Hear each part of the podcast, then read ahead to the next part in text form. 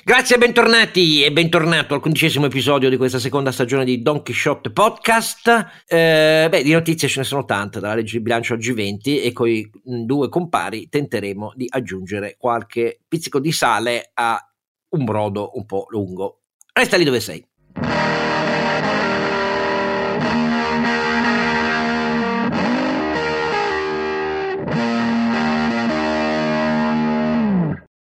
Ecco, eh, Don Chisciotte è sempre la voce chioccia di Oscar Giannino, eh, che evita di lamentarsi perché sennò poi diventa ridicolo, e già lo è di suo, ma grazie al cielo ci sono i due eh, patrocinanti, la causa disperata di Oscar Don Chisciotte.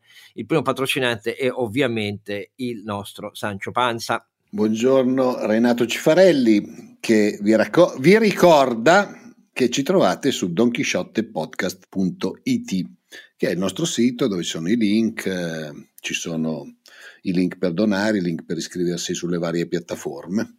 Benissimo, e nella veste c'è una toga un po' oversize, ma sei nella veste di patrocinante oggi e accanto a te che invece è perfetto in ogni veste professionale Vabbè, lui, lui, lui, è uno, lui, è uno, perfetto. Io quando mi presento ogni tanto con la giacca dico no, ma allora è anche la giacca. Lui invece è, è, ha, la, ha, la, giacca inclusa, cioè, cioè, lui si dorme con la giacca e si sveglia e fa colazione con la, con la cravatta. è solo una livrea da, da, trotto. Sono Carlo Alberto Carnevale Vaffè, alias Ronzinante.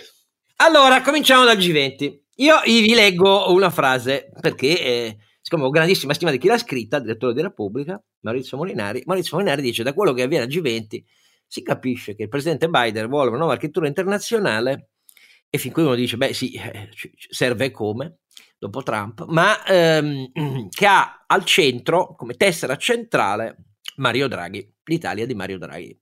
Che dici Carlo Alberto? Che Maurizio Morinari eh, scrive ultimamente un articolo da Wishful Thinking. Allora, se mi dici che l'architettura eh, multilaterale avrà come protagonista Mario Draghi, ti dico sono d'accordo. È probabile che Mario Draghi sia una risorsa dell'Europa e posso dire di tutto il mondo occidentale, questo è vero, ma, no, ma non è una novità, direi che è una, almeno una decina d'anni che questo è vero. Eh, se lo sarà l'Italia, caro Oscar, consentimi tutta una serie di dubbi perché poi parleremo anche di, di, legge di bilancio e mi sembra che i numeri smentiscano il, l'auspicio di Maurizio Morinari che ovviamente come dire, sottoscriviamo in termini di, di, di eh, ottimismo della volontà ma consentiteci il pessimismo della ragione. Mario Draghi ha dimostrato di, essere, di avere la caratura internazionale, questo paese deve ancora farlo e dal mio punto di vista se queste sono le premesse non ci riuscirà. Ah, eh, Renato, tu Ma io... Eh ho l'impressione è che eh, l'Italia stia riuscendo a diventare centrale nel, in quello che è il nuovo sviluppo internazionale grazie a, una, a Mario Draghi nonostante l'Italia, permettetemi esatto, la cattiveria, sì. no, o perlomeno nonostante la sua classe politica attuale, mettiamola così, che non mi sembra in questo momento molto allineata su un discorso così centrale come quello che appunto Molina, di cui parla Molinari, che è quello di un nuovo equilibrio mondiale.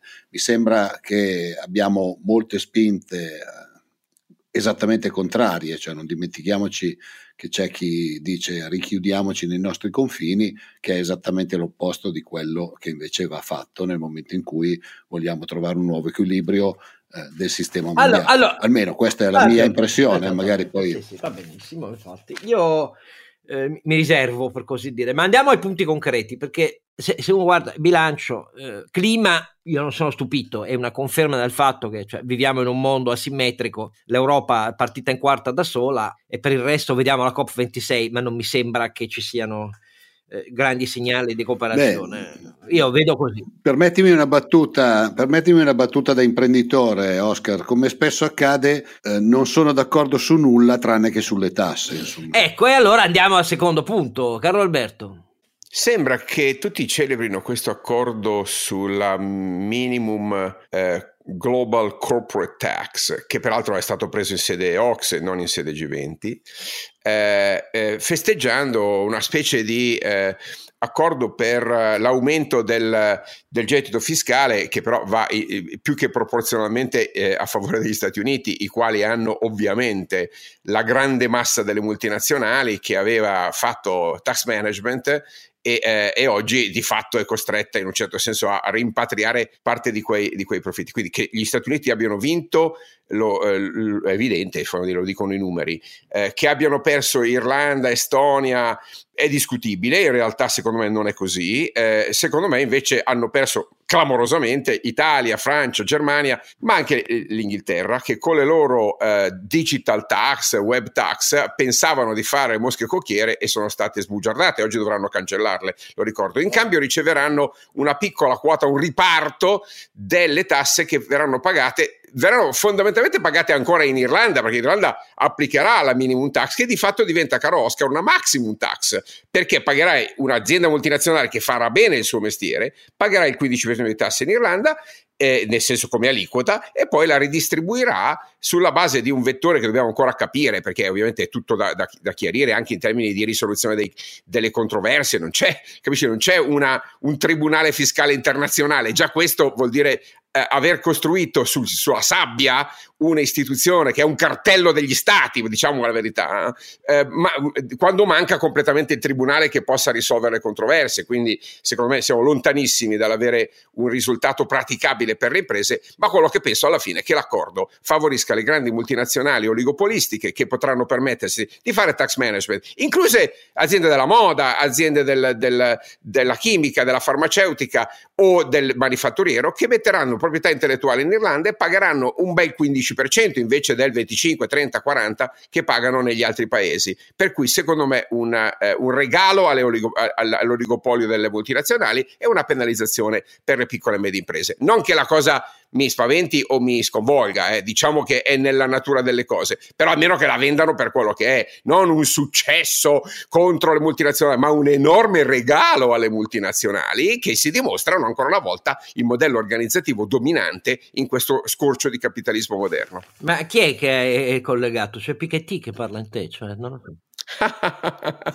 Abbiamo una trasmutazione genetica in corso. Cioè... No, ma secondo me in questo caso per Carlo Alberto parlerei più del, de, dell'ottimismo di chi conosce come funzionano certe cose, insomma, dell'ottimismo da parte delle multinazionali, perché eh, poi certo. eh, cioè, tutta, la parte, allora, tutta la parte di eh, ottimizzazione fiscale, cosa che tutti dicono è una cosa cattiva. Allora, ma si dimenticano sempre che chi dirige un'azienda, cioè il compito di chi dirige un'azienda è quello di ottimizzare le risorse.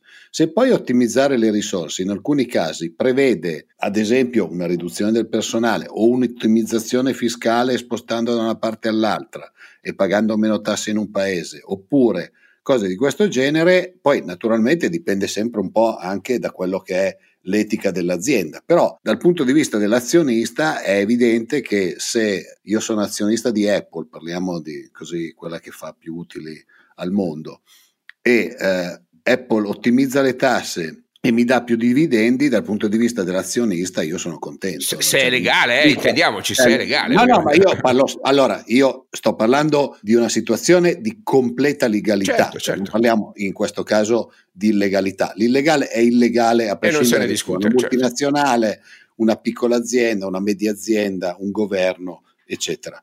Poi se parliamo di legalità dei governi, continuiamo a vedere dei governi, uno a caso per esempio, che cambiano le tasse nonostante lo statuto del contribuente ogni anno, ma magari ne parliamo poi quando parliamo della finanziaria. Però non dimentichiamoci, eh, al di là di Piketty, che è il compito del manager quello di ottimizzare le risorse di un'azienda in modo legale. E quello che sta raccontando Carlo Alberto è un modo, Alberto è un modo chiaro di ottimizzare le risorse aziendali perché eh, se io risparmio soldi in tasse ho più soldi per fare gli investimenti o più soldi da dare. Eh, ma in generale, in generale quando fi- fissi un'aliquota minima, in realtà è anche l'aliquota massima nel momento in cui c'è mobilità dei capitali e eh delle risorse, è ovvio. Quindi hanno eh. fissato una maximum corporate tax per le multinazionali. Le piccole si arrangiano dove sono. Se sono in uno stato esoso come il nostro, pagano il, più o meno dal doppio al triplo di tasse. Questo è un fatto con in più un elemento importante che le multinazionali riescono a trasferire a valle, cioè al consumatore, quella che di fatto è una specie di IVA, perché voi capite che nel momento in cui io devo prendere come driver per l'allocazione fiscale il fatturato, voi capite che alla fine è una forma di imposta sul valore aggiunto. Quindi quanto di più eh, regressivo, altro che Piketty, amico mio, qui c'è da fare una battaglia liberale a dire che questa è una sonora cazzata. Ma va bene così, per carità, hanno di nuovo favorito un modello organizzativo che io difendo e cioè secondo me le piccole e medie imprese dovrebbero aggregarsi alle multinazionali e condividere i benefici fiscali se vogliono crescere. Eh, però, capisci, però bisogna dirle queste cose, invece sembrava la grande battaglia degli stati che attaccano eh, queste potenti organizzazioni. Li, hanno fatto loro il più grande regalo fiscale degli ultimi anni. Beh, in questo caso direi che eh, in, vabbè, un po' dialettale perché è un po' lombardo, ma piuttosto che niente, le mail le, le mail piuttosto, tu dici, va bene. Ma, ma cioè che tradotto ma, per quelli ma, non, non, non, non lombardi è piuttosto che niente è meglio piuttosto, insomma. Non lo so, non sei d'accordo no. Oscar tu? No, non sono d'accordo perché innanzitutto eh, sottolineo che la, la, la galoppata futura eh, di, di Alberto è come sempre entusiasmante, ma è una galoppata futura. Realtà, realtà, io sempre sono un realista, quindi vado più piano perché la realtà è vischiosa e la realtà, lo ricordo a Carlo Alberto, a Renato e a chi eh, ascolta, è che il G20 non è binding, cioè non, non è, è stato appena detto qualche minuto fa, non c'è un supremo tribunale, una legge fiscale comune, non c'è. Quindi siccome l'accordo del G20 va tradotto in recepimento da oltre 140 paesi, la mia netta convinzione felice se verrò smentito, ma non credo, è che non è vero che sarà uh, un recepimento di una corporate maximum tax. Non è così, perché le pretese europee dei paesi ad alta fiscalità non si cancellano con questo, i comunicati del G20. Quindi Vedremo in concreto che cosa Ma, vuol. Oscar, non lo so, ti ci vedremo. Guardiamo la legge di bilancio e vediamo che la nostra eh, web tax sparisce. Quindi perché dici vedremo? Cioè, almeno per quanto riguarda l'Italia, sono d'accordo con te. Quando ti ho detto che mancano le istituzioni, manca il tribunale, figurati. Però eh, eh, io quello che sto criticando è la narrazione che è patetica. È, è, è, ma che patetica, ridicola. Stanno dicendo abbiamo colpito le multinazionali. In realtà gli hanno, hanno, fatto loro e faranno loro un grande regalo. In realtà, gli effetti è che noi rinunciamo alla web task, che era una cazzata in Italia, ok? E speriamo, speriamo di riuscire a ottenere l'equivalente. C'è su tutti i giornali e Daniele Franco, che è una persona seria, lo ha dovuto ammettere. Quindi gli effetti che stai dicendo tu si vedono oggi perché tu quella, quella web tax la devi togliere oggi, intanto perché come dire, è una forma di dazio ed è una roba una scorrettissima. E gli americani te l'hanno fatto capire ti togliamo i dazi sugli acciai, ma tu quella roba lì la devi togliere perché non esiste. E noi abbiamo detto sì, padrone. E questo è un fatto, caro Oscar. Quindi non stiamo parlando di futuro, stiamo parlando di conoscere nel bilancio di quest'anno. Nel bilancio di quest'anno, intanto, eh, quello che succede è che eh, aboliremo la web tax che ha prodotto poco più di zero in Italia, quindi era una pistola con... Scarica, no, esatto. certo. Sì, e sì. intanto sparisce eh, il patent box e se non lo rimettono a posto è, è morto e il patent box significa esattamente signori visto che andiamo in un quadro internazionale in cui sugli intangible farete legalmente questa volta non, non vi esatto. si potrà più dire che arbitraggio improprio certo, verso i crediti eh, fiscali eh, li portano fuori un suicidio al, al, e, Oscar, allo, un e suicidio. Allo, eh, fammi finire però viva l'entusiasmo però eh, però nel frattempo lo Stato italiano dice io non ti agevolo più eh, gli immateriali, non ti agevolo più gli immateriali. Quindi come vedi la risposta eh, sarà diversa di ordinamento in ordinamento e io temo che nei paesi ad alta pretesa fiscale questa roba si tradurrà in recupero di imponibile in un'altra maniera. In Italia è già evidente, la fine, no, del, la fine sì, del patent certo, box certo. è già questa roba qua. Sì, sì, ecco, così, quindi eh, prima che il gigante assetato degli stati eh, ad alto fisco si placchi con eh, il comunicato del G20, eh, hai voglia caro mio. Certo, per le multinazionali americane è un bel passo avanti. Eh, un bel passo avanti, ma anche quelle italiane, eh, ci sono belle multinazionali italiane che questa roba qua applaudono, eh, amico mio.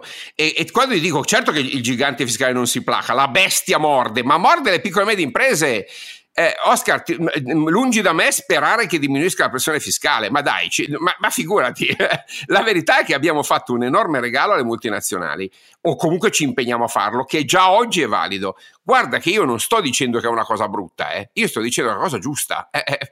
Cioè, secondo me la maximum global, eh, global corporate tax al 15% è una roba giusta. Eh, è esattamente quello che pagheranno le multinazionali mentre le piccole e medie imprese verranno tartassate. questa roba qua ovviamente non ha senso, ma è esattamente l'effetto a medio-lungo termine che otterremo. Sbaglierò? Mm, per me no. la cosa più significativa, ma cartacea, è eh, l'indicazione del G20 degli obiettivi di estensione della vaccinazione a una parte troppo estesa di mondo per dare sicurezza a tutti, perché finché è così vasta, quella dei paesi a basso tasso di vaccinazione e di vaccini disponibili, eh, beh, il, il, contagio continua e non abbiamo affatto vinto. Anche lì, vedere per credere che cosa davvero sarà fatto, però quella è forse la parte più significativa per quello che mi riguarda, perché poi per il resto sulle grandi partite internazionali sono del tutto assenti la GV, cioè l'Afghanistan è come se non fosse mai avvenuto, tanto per dirne una. Quello che succede nella cornice del Pacifico non è neanche sfiorato, quello che succede sulla partita energetica eh, Russia-Europa nemmeno quindi io diciamo sono molto più poi l'Italia con Draghi non discuto che ha un'autorevolezza altissima. Di qui a immaginare un nuovo schema internazionale con l'Italia protagonista beh insomma ce ne passa. Come vedete siamo scettici ma eh, con venature di ottimismo per la fine della polemica sull'arbitraggio fiscale nei, paesi, nei paradisi fiscali. Questa roba la fa di fatto finire in cambio di un 15%, cioè tutto quello che avviene è che l'Irlanda passa da un 12,5% formale a un, 5%, a un 15%, ma per il resto viene, per così dire, benedetto a livello internazionale, fi- mentre fino all'altro ieri i, i, paesi come il nostro insultavano e parlavano di, li mettevano sullo stesso piano delle, delle isole Cayman l'Irlanda. Ecco, questo è, è vero, ma vedremo che cosa succede. Cosa del tutto diversa capire cosa succede eh, in Italia invece. Eh, restate dove siete. Con la legge di bilancio, con la legge di bilancio che abbiamo e ti fa già subito tossire appena ho detto legge di bilancio eh, sto già malissimo sto già perché? malissimo no ma allora ma allora perché come al solito si cambiano le, le cose in, in corsa. Cioè?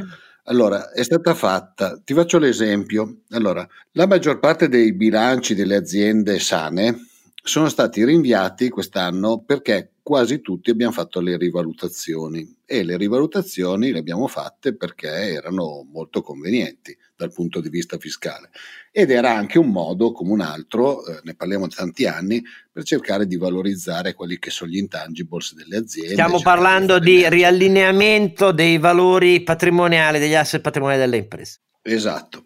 Allora, abbiamo fatto, quindi lavorato tutti durissimamente perché poi c'era da fare almeno un po' di verifiche, un po' di consulenze, un po' di cose. Loro avevano messo una cifra che secondo me era ridicola, che era, se non vado errato, correggimi tu che sai sempre le cifre a memoria, eh, 19 milioni, una cosa di questo genere. Eh, sono usciti una quantità di soldi enorme e hanno fatto nient'altro che cambiare le regole in corsa. Allora, io Aspetta, tra, tra, tento se... di tradurre perché a te è tutto chiaro, sei a testa un'impresa, sai di cosa Eh sì, hai ragione, allora, scusami, scusami. Diciamo che il beneficio sulle annualità e sui coefficienti per la rivalutazione degli asset patrimoniali delle imprese era stato assunto nel nostro ordinamento con un'idea di copertura molto limitata evidentemente dando prova di non capire quanto il problema sia esteso e diffuso nel nostro tessuto d'impresa. Di fronte al manifestarsi invece di un ricorso abbastanza di massa a questa agevolazione, a questo strumento, il MEF ha detto ostia troppo gettito in meno, altro che pochi milioni, e quindi cambio il regime. Eh? Ecco, diciamo questa più o meno, senza entrare nei dettagli tecnici. Sì, poi, sì, diciamo che eh, per chi non è, non è, abituato e uso i bilanci delle aziende, rivalutare vuol dire che io posso ammortizzare, esatto. quindi scaricare dalle tasse eh, una quota parte di, di, quello che ho rivalutato. Quindi io rivaluto 100, l'ammortamento è il 25%, scarico 25 il prossimo. Ora, come davvero andrà si capirà solo come sempre alla fine nell'esame parlamentare della legge di bilancio. Resta il fatto che su questo, oltre al vulnus del patent box, c'è una conferma in legge di bilancio che bisogna stringere i cordoni della borsa e quindi diminuire sostanzialmente l'incentivo. Sì, ne, sì nel modo sbagliato però Oscar ti ricordo che rimane una simmetria gravissima tra gli incentivi a interventi fisici, pensiamo al, al super bonus del 110 e gli incentivi a produrre capitale intellettuale, software, intellectual property che invece vengono in questo momento penalizzati, quando dovremmo fare l'esatto contrario, esatto. quindi al di là del, del ritocco se vuoi, se vuoi cinico, bastardo, qui c'è proprio un tema di strategia, cioè questi non hanno capito una beata fava di come sta andando il mondo. Ma è, è, ed è tanto più no. grave quanto più parliamo di un governo, scusami, che queste cose dovrebbe sapere. Non è, cioè, qui sta... non è così.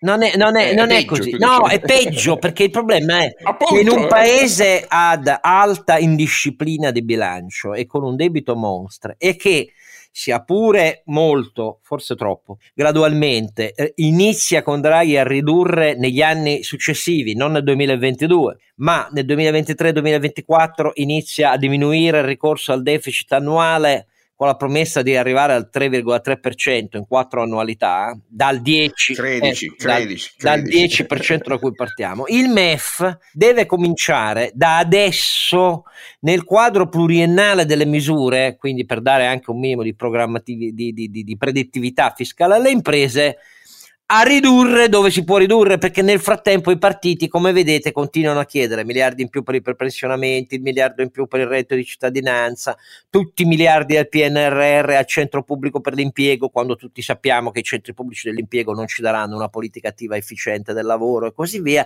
E il MEF comincia di là, purtroppo siamo a un ritorno a un criterio ragionaristico del bilancio, non a un criterio drive per lo sviluppo, in questo hai perfettamente ragione, Ma però questo è un dato io... di fatto diritto a cui obbliga il sistema dei partiti e per quanto Draghi sia un cambio sostanziale, come si vede, i partiti eh, dominano quando si tratta di allocare le risorse, perché alla fine l'alleanza sindacato ehm, sinistra eh, sui prepensionamenti e sul reddito di cittadinanza funziona e come.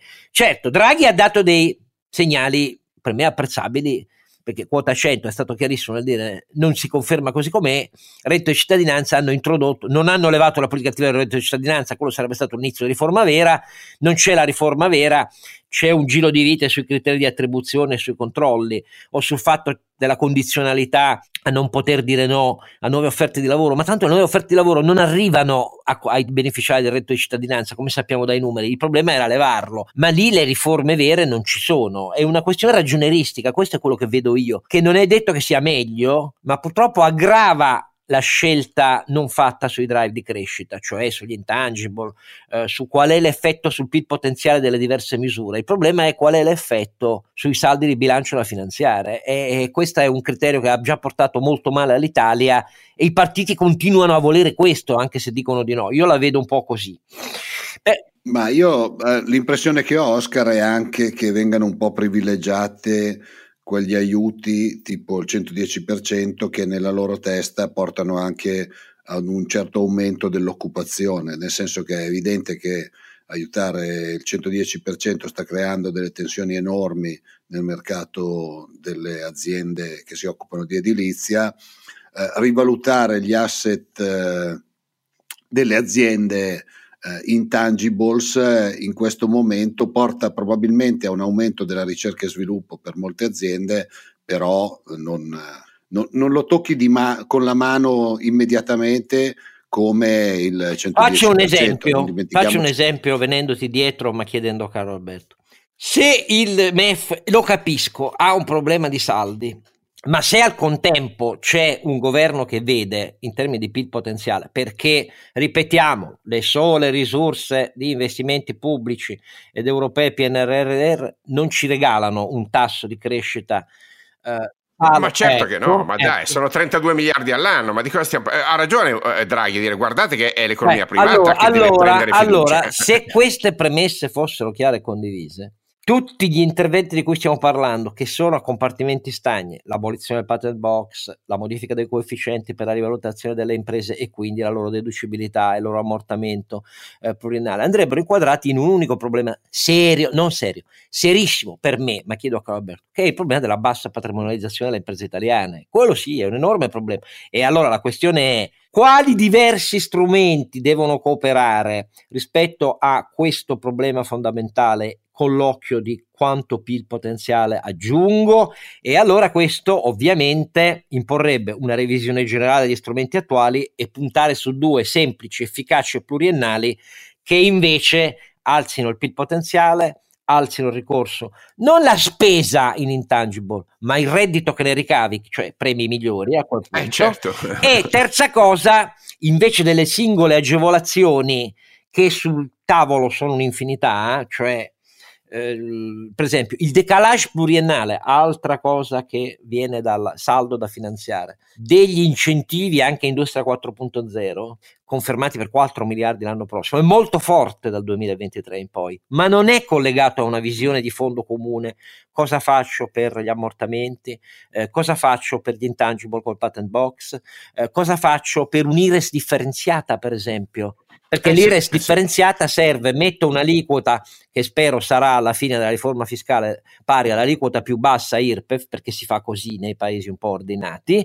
ma rispetto a quella aliquota legale generale introduco una, due aliquote differenziate premianti a seconda di quanti sono i passi avanti per la patrimonializzazione delle imprese, quante fusioni acquisizioni eh, e joint fanno le imprese per crescere l'Italia dimensionale, qual è il bilancio patrimoniale del capitale umano e i piani di accrescimento che fanno parte dei piani di investimento del capitale umano pluriennale delle imprese e lì do aliquote agevolate che a quel punto sono per tutti.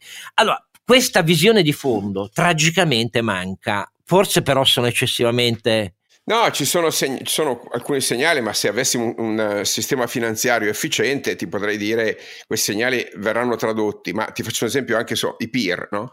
eh, che ufficialmente avevano l'obiettivo di prendere il risparmio privato, metterlo in strumenti a lungo termine che finanziavano le imprese con un'intermediazione però efficiente, non che dire, il rendimento dei peer per il 70% finisce in commissioni, se no non è un, far arrivare il capitale privato alle imprese, è sussidiare le banche, che cosa che purtroppo si è verificata in questi, in questi anni. No? E eh, non dovrebbe nemmeno essere, anche se molto popolare nella finanza dei paesi avanzati, che il gettito del, che i ricavi del, del PIR, gli investimenti, gli impieghi eh, del PIR, anche dei cittadini normalissimi che sperano a quel punto nel, nell'agevolazione fiscale, perché questo è il punto, diventino invece il canale prioritario per quotare le SPAC, perché le SPAC... Sì, esatto, l'altro tema è un po' quello, no? cioè, ma qui torno alla relazione del, del governatore eh, di Banca d'Italia de, di qualche settimana fa, che sostanzialmente lamentava come la quota di capitale detenuta dal risparmio italiano in strumenti eh, diciamo eh, di eh, azionari sia ancora troppo bassa perché? Perché il capitalismo italiano rimane chiuso, perché eh, la Capital Market Union è ancora tutta da costruire. Qui ricordiamo che Draghi, che è ben consapevole di queste cose, sia chiaro da questi discorsi lasciamo fuori Mario Draghi personalmente, perché in ogni sua occasione non, non, ricorda questi, questi, elementi. Ecco, il, quello che stai dicendo, caro Oscar, è che in questo governo l'intenzione di, di, di far come dire, migrare il capitalismo italiano a un assetto patrimoniale organizzativo. Tu parli per adesso di capitale finanziario, ma mio Dio, guarda, il capitale umano è il dramma che abbiamo. Eh, io ho guardato l'altro giorno, ero al Corriere della Sera a fare una relazione sull'innovazione e mh, ho segnalato che mentre sul fronte del capitale finanziario qualche segnale di patrimonializzazione, un effetto, di, alla fine siamo a uno o due passi da una cosa che può stare in piedi sul capitale umano siamo dieci anni indietro e il tempo per accumulare il capitale umano purtroppo è quello. 5-10 anni di lavoro per ricostituire la stock di capitale umano, mentre quello finanziario in via teorica bastano pochi anni. Ecco, io sono terrorizzato, per esempio, che non c'è nulla se non, fammi dire, il PNRR che però finanzia università, roba pubblica per fare eh, come dire, attività di ricerca in larghissima parte destinate ad attività del perimetro statale, manca una chiara intenzione a ricostituire lo stock del capitale umano, a dare un segnale chiaro alle imprese e ai giovani che quella è la strada. Io questo, scusami facendo anche questo mestiere, questo trovo eh, estremamente carente perché su quel fronte lì ci giochiamo il futuro. E su questo, eh, ultima nota, io ripeto, apprezzo i segnali che eh, stoppano l'evoluzione verso cose come quota 100 e reddito di cittadinanza. Sono critico per la parte che riguarda la finanza d'impresa. Eh, e sul capitale umano non ci siamo proprio perché anche in quel caso i, zero, i, i partiti zero. e certo. Orlando, il ministro Orlando, che è diventato il vero perno della politica su questo del governo, eh, confermano il sistema CIG, eh, lavoro dove era e com'era, con un'estensione certo. universale che a quel punto non viene messa a carico dei nuovi beneficiari nemmeno in parte, ma sarà fiscalizzata a carico dello Stato, sbagliato perché vuol dire che non è un sistema assicurativo e di integrazione al reddito e quindi non è un sistema assicurativo che incardini il diritto dei lavoratori ad avere accesso a vera formazione anche nelle crisi ordinarie di impresa e a una ricollocazione efficiente che i centri pubblici dell'impiego a cui destineranno tutti i miliardi al PNRR Con tutti i soldi non servirà non a niente annulla e anche qui la mancata riforma strutturale del reddito di cittadinanza è un segnale però estremamente preoccupante. Reddito di cittadinanza, reddito di cittadinanza che anche lì, in un paese normale, ripeto, reddito di cittadinanza, assegno unico che è lo strumento fiscale che entra a pieno regime dal 2022 contro la povertà pure lui. E se uno vede la riforma fiscale in arrivo, cosa fare con gli incapienti fiscali? Io dico imposta negativa. E quarto strumento, revisione delle detrazioni, invece di essere visti sotto un cappello unico come strumenti cooperanti a una certo. filosofia organica di lotta alla povertà, rimangono a compartimenti stagni. Ognuno vuole rifinanziato un pezzo a seconda di se l'abbia introdotto lui o meno, ma manca l'efficacia sul risultato finale. Infatti i poveri assoluti continuano a crescere in Italia al nord, al nord, perché non hanno neanche toccato quella indicizzazione al eh, potere d'acquisto che invece è una roba minima, cioè che è roba che si insegna al primo anno di economia ed è un abominio perché di fatto ha ridistribuito i redditi a quelli che hanno di fatto in questo momento un costo della vita nettamente inferiore. Eh, Oscar, questa cosa va, va, va no, no, no, ma va detta come, però ripeto, la eh. formazione del capitale umano, cioè capire davvero come le trasformazioni del lavoro chiedano formazione in tutto l'arco oggi professionale. Dice Federico Fubini, giustamente attira l'attenzione, abbiamo avuto mezzo milione di dimissionari volontari dalle imprese, magari il blocco dei licenziamenti,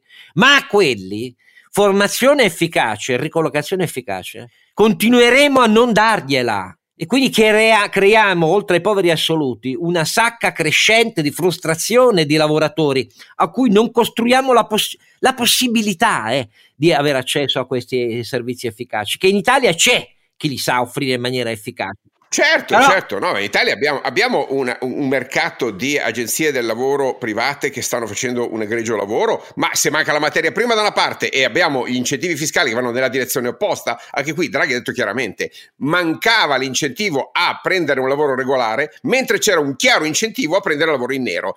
Lo ha detto Mario Draghi e sono parole sacrosante. Quel eh, provvedimento era scellerato hanno giusto ritoccato un pochino i peggiori difetti, ma non hanno costruito al contrario un sistema di forte incentivazione alla formazione, alla, eh, al reskilling e, e all'uso dei mercati efficienti di incontro fra domanda e offerta del lavoro. Tant'è vero che siamo qua ancora che a parità di stock, caro Oscar, non riusciamo a far incontrare domanda e offerta anche delle professionalità che già ci sono, proprio per questa eh, farraginosità del meccanismo. Quindi non solo non abbiamo introdotto incentivi a migliorare, ma non abbiamo neanche messo a regime quel poco di competenze che ci sono. Mi spiace, ma su questo il governo dobbiamo bocciarlo a pessimi voti. Io temo che, caro Alberto e Renato, se voglio sentire questa ultima considerazione vostra, che finché non si modifica l'offerta politica, se mai sarà possibile farlo, se mai qualcuno ci riuscirà, come si vede da questi problemi che restano irrisolti, sia pure con uno stile più efficace, perché alla fine Draghi ha detto no ai sindacati e i sindacati lo sciopero generale se lo sono rimessi in tasca.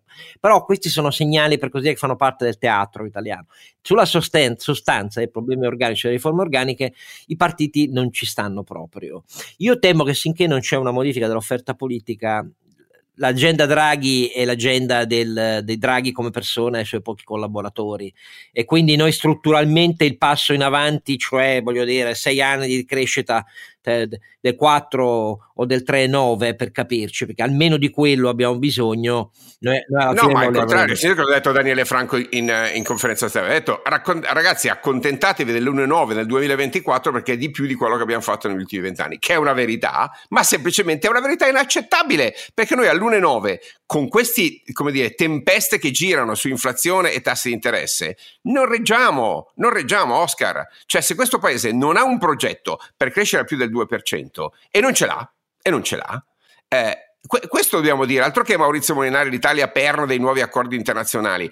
Basta che venga giù il castello di carte della BCE e del fatto che sta, sta tamponando eh, come può, diciamo, e neanche benissimo, se posso dire, la, la, la, la pia fraus, lo dico in latino perché la gente almeno non capisce, scusami, dell'inflazione temporanea. Eh, quando l'inflazione temporanea è più del 4%, diciamo, si riassorbe, eh, in un paio d'anni si riassorbe alla faccia del temporaneo, caro Oscar. E cosa fanno con i tassi di interesse reali, quelli, fammi dire, del mercato? Stanno ad aspettare le raccomandazioni o le rassicurazioni delle banche centrali? A me non sembra che stia succedendo e vuol dire che i nostri tassi di interesse su un debito che è esploso a 2.700 miliardi, eh, i nostri tassi di interesse non potranno reggere ignorando la forza di gravità.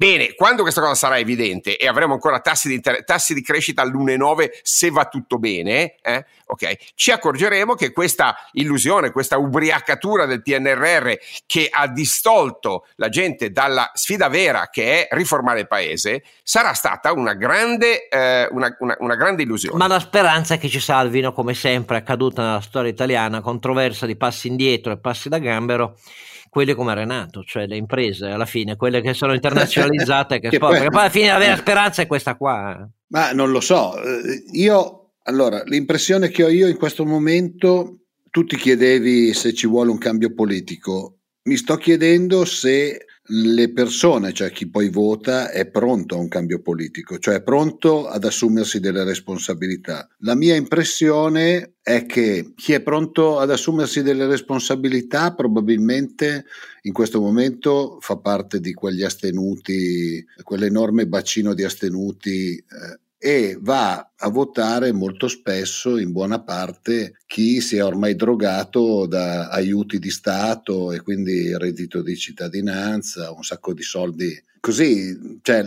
allora, anche la cassa integrazione, no? Allora adesso stanno, leggevo che stanno cominciando a dire va bene, si fa la cassa integrazione, però devi contemporaneamente fare formazione. Ma la cassa integrazione è stata per eh, moltissime situazioni che conosciamo tutti eh, di aziende che sono state che erano chiuse da, da, dieci anni e sono state integra- in cassa integrazione. Era una specie di reddito di, di, cittadinanza per chi aveva avuto un lavoro precedentemente e, e, niente di più. Cioè non era quello che dovrebbe essere, cioè un rilancio temporaneo, perché la cassa integrazione, per come la vedo io, per come dovrebbe essere, è l'azienda in crisi, mettiamo in cassa integrazione le persone, le facciamo formare, le facciamo eh, gli diamo delle nuove competenze da utilizzare o nell'azienda ristrutturata in cui torneranno oppure vanno in un'altra azienda. O, come oggi la cassa integrazione è stai a casa, ti mantengo il posto di lavoro, ma fine della storia. Capisco che ai sindacati questa cosa non piace perché loro proteggono il posto di lavoro di chi ce l'ha, perché gli iscritti ai sindacati sono quelli che un lavoro ce l'hanno o soprattutto i pensionati. Però dobbiamo anche guardarci, guardarci negli occhi e cercare di capire cosa vogliamo fare di questo paese nel futuro. L'impressione mia è che manca un po' l'offerta, ma anche ma anche la domanda in questo momento di un, un paese un po' più maturo, mettiamolo così, eh, però magari sono io. Eh. Eh, Renato, però io volevo, volevo chi- andare verso la chiusura e invece dare un, un tono di, eh, di, ottimismo del lavoro che fanno le imprese. Eh, proprio in occasione del G20, caro Oscar, eh, il Charles, principe di Galles, Carlo d'Inghilterra, ha annunciato il risultato della Fashion Task Force, cioè la, la task force sulla fa- sul fashion, che ha approvato il Green Pass, il passaporto digitale per eh, i prodotti della moda che dovranno certificare con un protocollo ufficiale eh, la sostenibilità dei prodotti, quindi l- certificare la, la, filiera, certificare che è sostenibile, che ha basso impatto ambientale, che non usa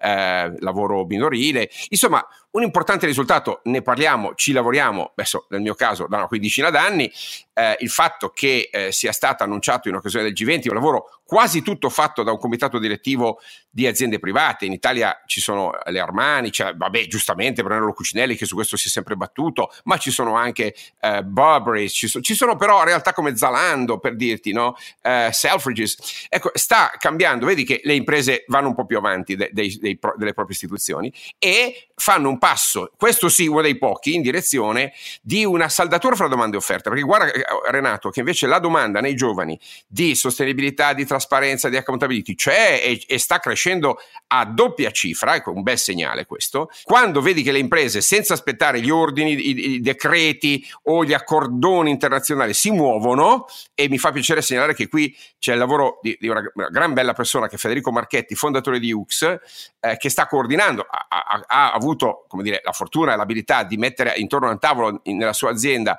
i più grandi brand del lusso d'Europa e del mondo, bene, questo passaggio oggi è un piccolo ma importante segnale del fatto che l'impresa privata si fa carico di un processo di innovazione. Io direi Permettimi che...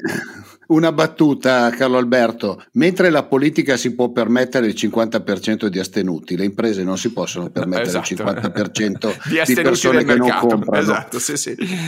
Eh, anche perché i clienti votano con i, con, i, con i, piedi e con le proprie scelte e qui stanno no, no, votando i, chiaramente... I clienti votano col portafoglio. Esatto, sì, sì. I clienti e votano col votando, portafoglio. E questo è un bel segnale, stanno votando per le imprese responsabili. Eh, lo, lo, vedo sul food, lo vedo sul fashion. Sono, guarda, questi ultimi mesi sono chiarissimi in termini di trend.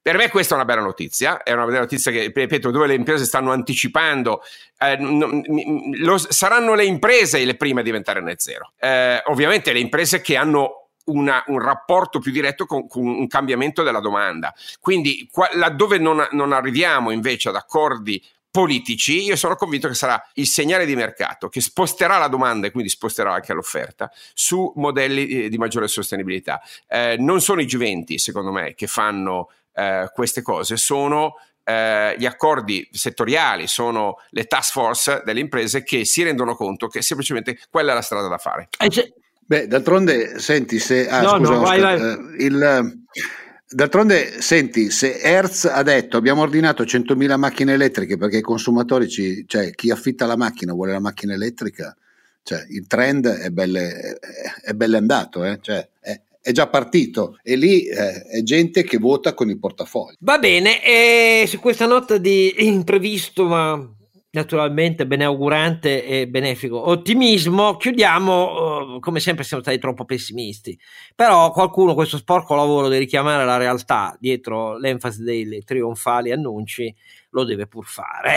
Noi siamo sempre candidati a eh, questo e eh, siamo candidati naturalmente. Da buoni Don Chisciotte contro i nostri mulini a vento del del, dell'ottimismo imperante da parte di alcuni. Allora, eh, ricordatevi che la lotta al Covid eh, non è finita e non abbiamo vinto. E su questa fase finale del tipo ricordati che devi morire. Non è finita e fammi dire anche che invece il Green Pass, tanto celebrato, non sta aumentando le vaccinazioni eh... perché non basta. E arriveremo, vedrai Oscar, tu che sei sempre eh... pessimista, vedrai che stavolta vince il tuo amico Carlo Alberto. Vedremo, vedremo. Il vaccino obbligatorio? Ma guarda, vediamo, davvero. No, ce l'abbiamo già il vaccino obbligatorio, dobbiamo solo estenderlo a più categorie professionali, per esempio i portuali, abbiamo la facciamo finita, che ne dici?